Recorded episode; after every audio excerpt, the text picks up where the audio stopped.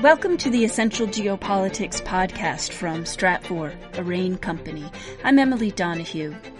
In the next three weeks, the Americas will experience three significant elections. The U.S. presidential election, a referendum to decide whether Chile will draft a new constitution, and a general election in Bolivia to elect a new president and a new Congress.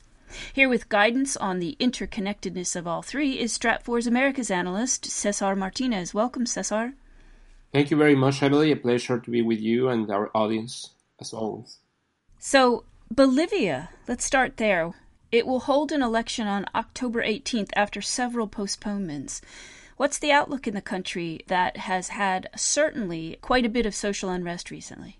Absolutely. Um, as you point out, this election has been postponed several times.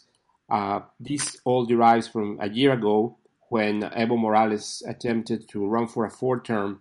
Uh, that election didn't end up very well for him.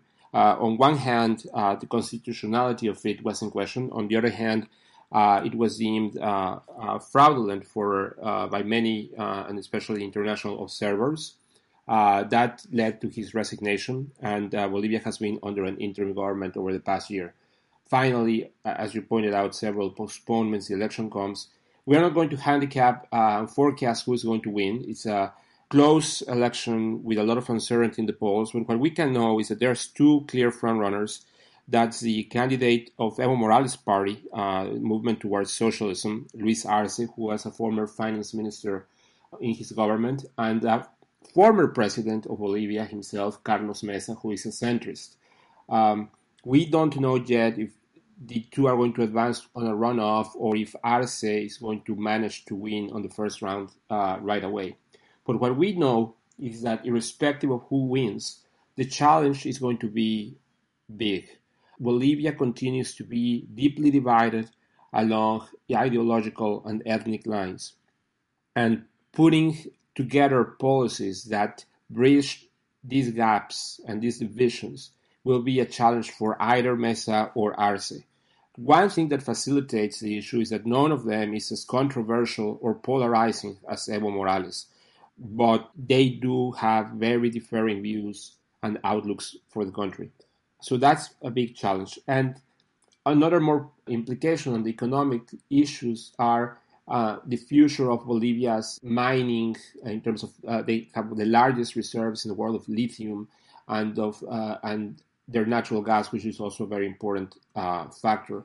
And if they are going to be able to take advantage of those for economic development or not, and that's there's a lot of international interest on on helping Bolivia develop and, and take advantage of these resources.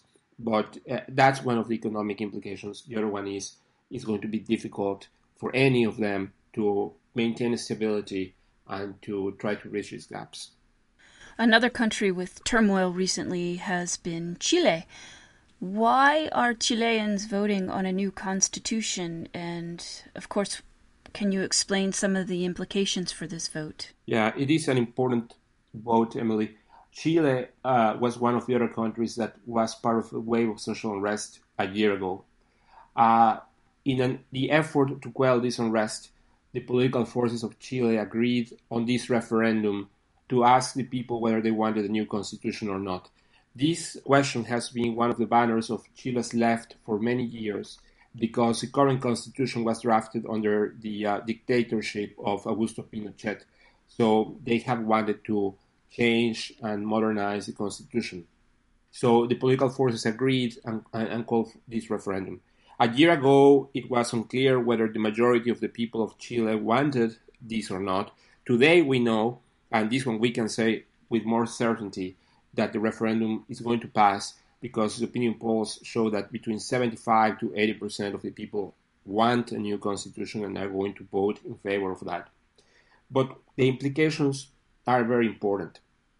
Chile has been, for the last three decades, a role model in Latin America of uh, business friendly, market friendly policies which have had positive results. Chile has been the most successful country in the region in terms of economic growth over the past two or three decades, of economic stability, more even more importantly, and frankly of economic development. Of course, there have been many issues, especially in terms of income inequality. And as this matter uh, of economic inequality has moved uh, not only in Chile but around the world as a more important issue in the past few years, this has also moved the debate. Once they approve these, they will go into an election to elect a new constitutional assembly next year. And the uh, election, the positions will be whether whatever new constitution they end up drafting will keep the features that have made Chile a very successful model and very attractive to investment, and being able to balance that with the social concerns that the population has, or whether they are going to go in a complete different direction and instead put a lot of, again, valid and uh, concerns of, of, of, social equality uh, and more inclusiveness, but in a way that would hamper Chile's development and make it look more like its neighbors, like Argentina. So the big question will be, especially for next year, is whether the Chilean experiment will continue to be successful with some adjustments or not. And given Chile's um, uh, role as an exemplar of in, in the region, whether other countries could follow its path, steps or not. And, and that I think that's a very important question.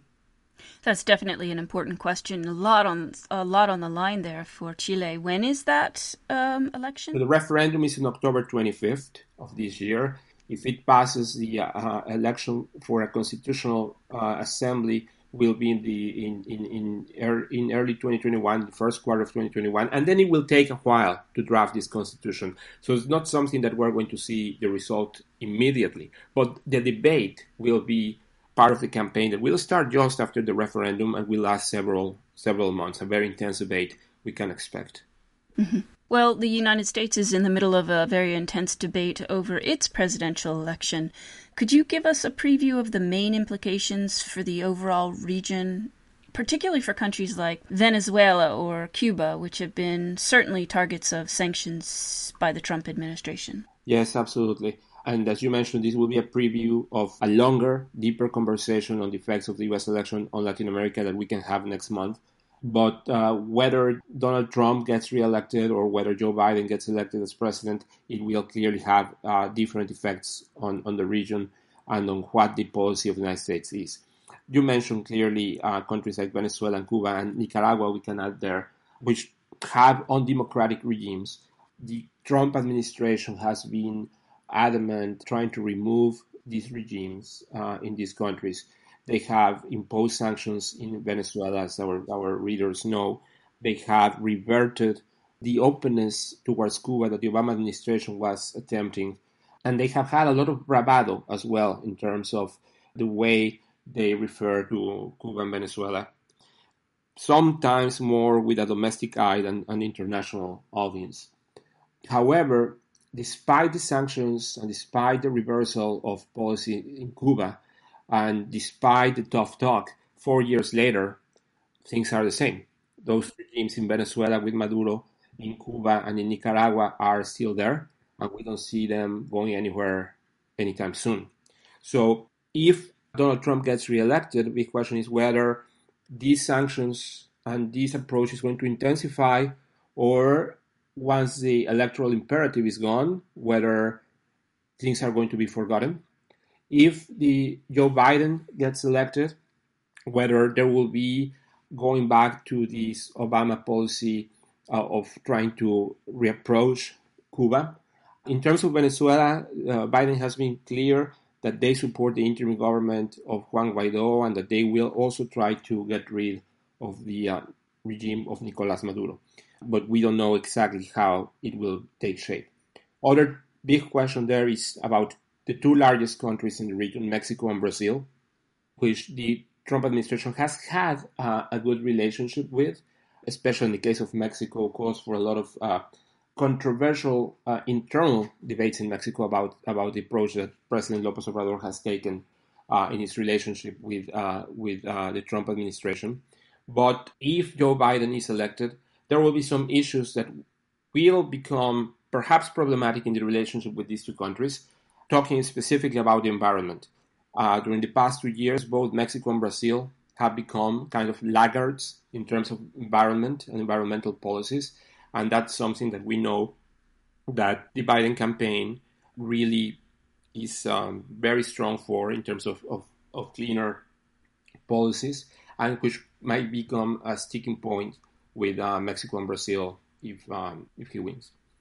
But we can talk more uh, next month with more in depth about those issues. Yeah, that sounds like a good plan. Thank you so much, Cesar. Absolutely, it was a pleasure. Cesar Martinez is America's analyst for Stratfor, a RANE company.